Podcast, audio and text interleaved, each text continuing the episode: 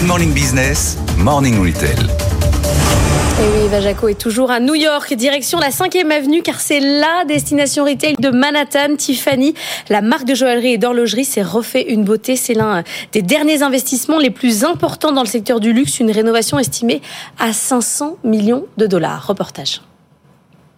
Je me trouve en plein cœur de Manhattan sur la célèbre 5e avenue et devant une adresse mythique, celle du flagship de Tiffany. Après 4 ans de travaux, le Landmark se dote de trois niveaux supplémentaires en verre pour se dresser sur 10 étages. Le magasin s'étend sur 10 000 mètres carrés. C'est à la fois un lieu de shopping, une galerie d'art et de euh, restauration.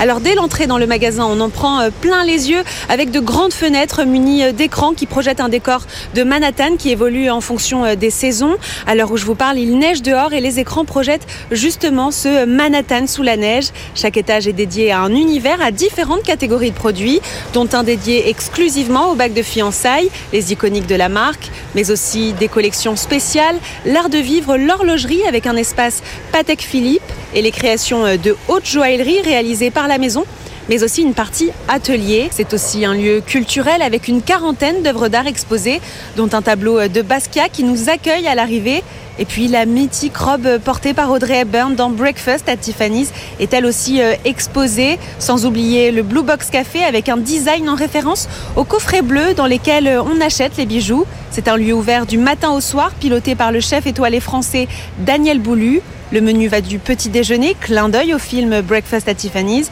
au déjeuner et au dîner, un lieu conçu pour multiplier les occasions de venue.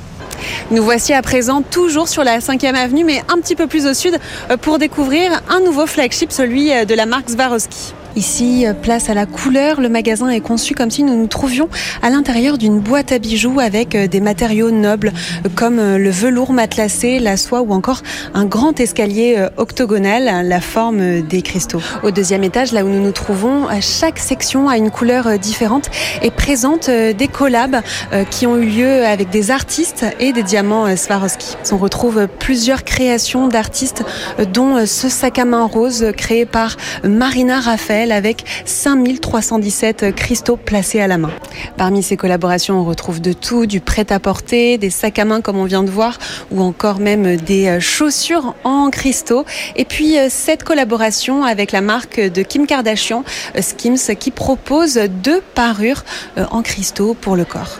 Avec ce nouveau flagship, Swarovski utilise les codes du luxe tout en conservant une gamme de prix large et des produits qui vont de chocolat, porte-clés, stylos personnalisables à des pièces uniques, seulement consultables sur rendez-vous.